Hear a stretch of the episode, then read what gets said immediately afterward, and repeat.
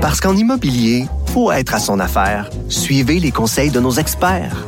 Via Capital, les courtiers immobiliers qu'on aime référer. Bonne écoute. L'exercice lui-même Mario Dumont. va faire sortir plus de vérité sur ce qui s'est véritablement passé à ce moment-là. Gérez donc ça, s'il vous plaît. Isabelle Maréchal. Mais c'est parce qu'à un moment donné, si on paye pas tout de suite, on va payer tout à l'heure. La rencontre, Maréchal Dumont. We are now prepared to destroy more rapidly and completely every productive enterprise the Japanese have in any city. We shall destroy their docks, their factories, and their communications. Let there be no mistake. We shall completely destroy Japan's power to make war. A des euh, propos euh, historiques sur la destruction du Japon. Euh, C'était la fin de la Deuxième Guerre mondiale. En fait, on voulait mettre fin d'une façon dé- définitive à la participation du Japon à la Deuxième Guerre mondiale avec les bombes nucléaires sur Hiroshima et Nagasaki. Isabelle Maréchal, bonjour. Bonjour, Mario. Et tu nous fais écouter ça aujourd'hui parce que le G7 se réunit à la fin de la semaine et ils ont choisi au Japon, pas n'importe quelle ville, Hiroshima, pour parler de, de sécurité de la planète et d'armement. Exactement. Je trouvais qu'il y avait là euh, vraiment matière à, ce qu'on revienne sur cet événement qui, euh, 78 ans plus tard, en tout cas pour moi, sans doute pour d'autres aussi qui, qui s'intéressent à l'histoire, mais je pense que toute personne qui s'intéresse à l'humanité et ce que les hommes peuvent en faire, les hommes avec euh, les hommes et les femmes et tous les autres, tout ce qu'on peut en faire. Évidemment, tu l'as bien dit, c'était euh, Hiroshima, c'est bien sûr cette première bombe atomique qui, euh, qui a été larguée par les Américains alors que on est à, à la fin de la deuxième guerre mondiale. On ne le sait pas encore, mais ça va, ça va se terminer justement avec ce bombardement, cette attaque horrifiante. Euh, et les Américains viennent de proposer aux Japonais une offre de reddition sans condition que les Japonais refusent.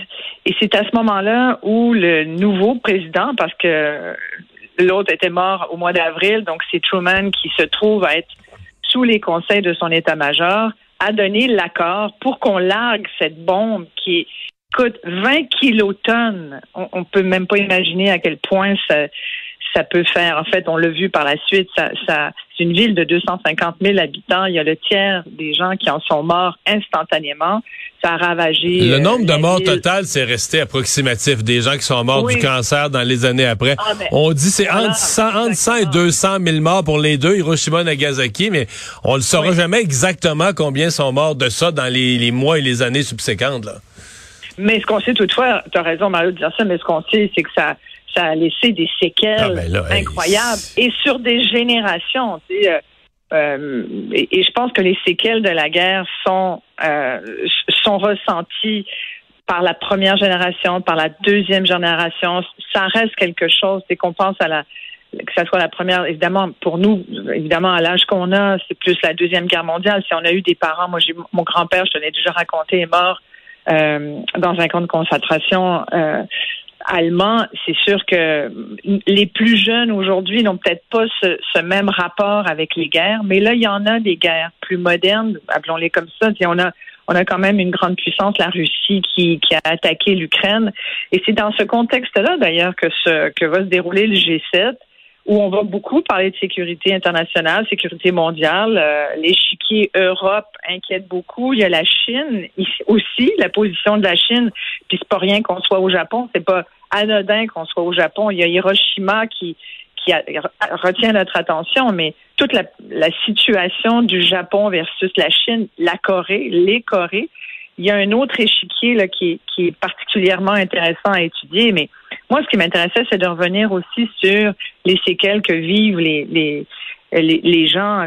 Je, lisais entre autres un, excellent papier euh, dans le Devoir ce week-end où on, on parle entre autres euh, d'une d'une dame Yoshiko euh, Kajimoto qui fait partie de on, on pourrait dire des cobayes de cette ère atomique. C'est une femme qui euh, qui a été rescapée, qui s'appelle d'ailleurs les, les femmes rescapées ou les, les gens rescapés en fait euh, d'Hiroshima qu'on a appelé les irradiés, en guillemets, à qui on avait prédit un très sombre avenir. On avait dit aux femmes, entre autres, on les appelle des ibakusha, des irradiés. On leur avait dit, mon Dieu, il n'y a, plus pers- y a personne qui voudra de toi, tu vas faire des bébés monstrueux. Puis finalement, bon, cette dame en particulier a eu trois enfants entre guillemets normaux, là, qui n'avaient pas de, séquelles physiques euh, de, cette bombe atomique, mais toute sa vie, ça a été un combat pour pour la paix.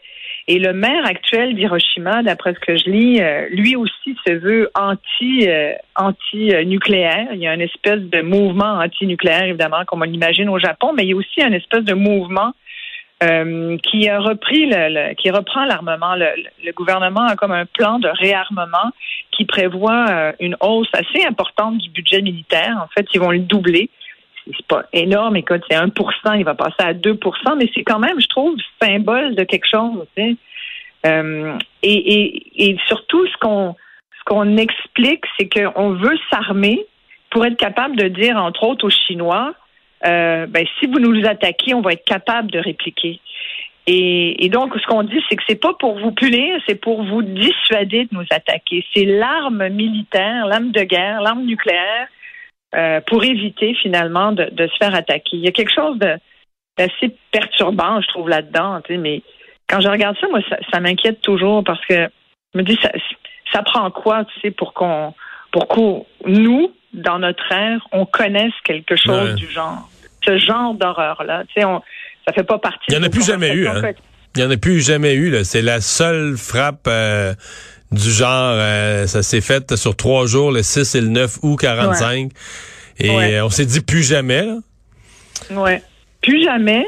Jusqu'à, tu sais, moi, ce qui m'inquiète, c'est de me dire, mais tu sais, t'as un fou, là. Tu sais, prenons Poutine. Hein, lui, on s'imagine l'espèce de bouton rouge. C'est très guerre froide américain-Russie, mais, mais le téléphone là, qui décroche puis qui dit OK, euh, euh, just do it, là, euh, larguez-la. On peut même pas s'imaginer que quelque chose comme ça arrive. Mais puis aujourd'hui, les armes de guerre massives sont des armes. On parle d'armes biologiques, on parle, mais je pense que la menace nucléaire pourrait devenir quelque chose euh, qui viennent qui viennent nous hanter. C'est c'est pour ça que je, trouve ça intéressant que les, euh, grandes puissances du G7 y soient.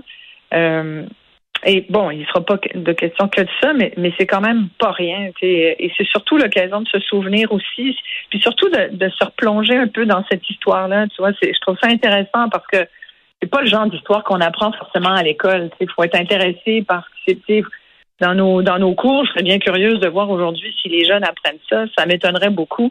Il faut que te tu sois intéressé par des documentaires ou que tu euh, avec Google maintenant, tu peux googler. Allez googler Hiroshima, vous allez en apprendre beaucoup, tu sais. Aujourd'hui, la ville porte encore les, les, les meurtrissures de, de cette guerre-là. Ça fait 78 ans, peux-tu croire? Ça fait 78 ans, puis c'est encore une ville qui, qui porte ses ruines. Tu puis je trouve ça profondément euh, touchant et, grave en même temps. Hmm. Ça avait été, euh, ça reste pour moi c'est un des mystères que l'entrée du Japon dans la guerre, Pearl Harbor, c'est tout ça. Là. C'est pas, tu sais, on dirait qu'on voit pas le Japon comme un pays, euh, tu sais, de notre point de vue, si belliqueux. Il l'est plus à notre époque, là, certainement. C'est un pays de technologie puis de fabrication de tout ce qui fait du son puis de l'image puis de nos télé.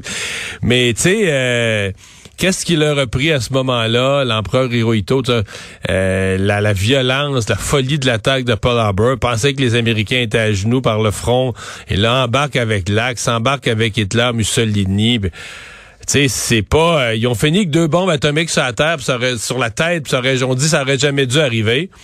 Puis là, quand c'était le temps de la reddition, il faisait les têtus. Mais c'est comme si, c'est comme si l'histoire du Japon qu'on connaît nous autres, contemporaine à nous, nous permet comme pas de comprendre qu'est-ce qu'ils ont fait là en, entre 1940 et 1945, qu'est-ce qu'ils leur a pris, et puis qu'est-ce qu'ils ont pensé faire. En tout cas, ils ont sous-estimé la puissance des Américains, mais, ça leur a coûté, écoute, pour les, civils, les gens ordinaires de Nagasaki, Hiroshima, euh, quelle, quelle souffrance, quelle terreur. Hein? Ah, et, tu sais, aujourd'hui, toi, à l'époque, en 1945, je disais qu'il y avait à peu près 85% des Américains qui étaient d'accord avec cette attaque nucléaire. Puis je comprends que à peu près tout le monde était était ravi de, la fin de la deuxième guerre mondiale, mais tu vois, ils ont retesté les Américains l'année dernière apparemment, et il y avait il y avait 55 des, des Américains qui, qui étaient d'accord avec euh, avec les bombardements de, de sur Hiroshima. Tu sais, donc, il y en a, par exemple, euh, Eisenhower, qui était le conseiller de, un des conseillers de Truman à l'époque et qui est par la suite devenu euh, président, lui était pas, euh, était pas convaincu qu'il fallait bombarder et que, en fait, que c'était complètement inutile ces bombes-là, que, que le Japon allait finir par se rendre, qu'on n'avait pas besoin de larguer des bombes. Euh, Mais ça aurait duré combien de temps? Tu sais, la crainte, ça aurait duré un autre six mois, un an? Est-ce que ce serait morpionné? Est-ce que d'autres pays auraient voulu si, tu sais, ils ont décidé. Et ça a toujours été la défense des Américains. on voulait mettre fin à la guerre tout de suite. Mettre, finir la guerre dans, en quelques jours. Ça a marché. Exactement. Et, là, tu vois, Joe Biden va être le deuxième président en exercice à se rendre à Hiroshima, le premier étant euh, euh, Barack Obama. Et quand Barack Obama est allé, on lui avait conseillé de, de ne pas s'excuser de pas dire euh, on est désolé, on n'aurait pas dû. Au contraire, de dire ça restait encore la meilleure de solutions pour mettre fin à une, guerre qui aurait tué des centaines de milliers d'autres humains. Mais c'est comme si les gens probablement pas, probablement pas autant d'innocents en quelques minutes, puis avec des traces radioactives qui en tuent d'autres pendant des années, puis c'est tout ça. Mais d'où le parallèle à faire, tu vois, en terminant avec. Euh, avec ces pauvres gens en Ukraine qui, qui, qui vivent l'horreur depuis euh, depuis des années maintenant, puis qui qui, qui sont pas capables de. Tu prends l'Ukraine, mais tu pourrais prendre d'autres pays aussi sur la planète. Là. Euh, D'ailleurs, il y en a qui trouvent les pays en, en, développement ou en voie de développement trouvent qu'il y en a un petit peu trop pour euh, pour l'Ukraine par les temps qui courent. Mais je pense que ce qui se passe là, est un sujet d'inquiétude et il faut au moins se rendre compte qu'il y a des gens là qui souffrent, qui, euh, qui vont, comme les Japonais, porter longtemps des séquelles absolument douloureuses. Merci Isabelle. À demain. Merci Mario.